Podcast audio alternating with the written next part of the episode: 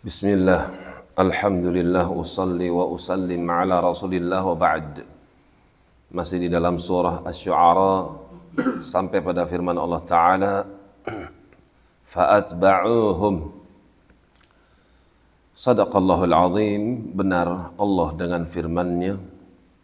Maka kepergian Bani Israel pun diketahui Oleh Fir'aun dan bala tentaranya.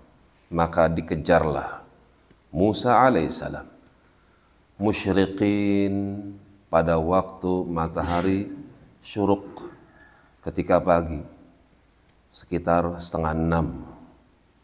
Falamma tara al-jam'ani ini adalah ujian yang amat berat pada Bani Israel malam lari sampai datang waktu subuh ketika waktu syuruk sedang ngantuk-ngantuknya justru bertemunya antara Bani Israel dengan tokoh yang ditakuti, yaitu Firaun. Ketika kedua kelompok ini berjumpa, qala ashabu Musa, maka sahabat-sahabatnya Musa alaihissalam mengatakan inna lamudrakun. Kita akan disusul sepertinya. Kita sudah semalaman lari capek, sementara mereka pasukan berkuda. Tapi lihat keyakinan seorang Musa alaihissalam qala kalla. Beliau mengatakan tidak. Inna ma'i rabbi sayahdin. Sungguh aku tuh bersama Allah. Allah bersama saya sayahdin. Yang namanya Tuhan yang namanya penguasa alam semesta pasti akan memberikan bimbingannya.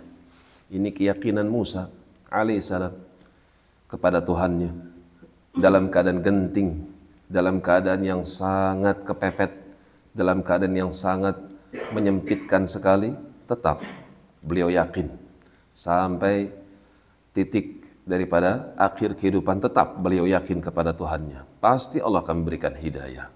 Ini ujian ketika seorang khawatir dari sesuatu yang dikhawatirkan ternyata justru malah terjadi, maka di situlah di situlah bukti akan keimanan seseorang.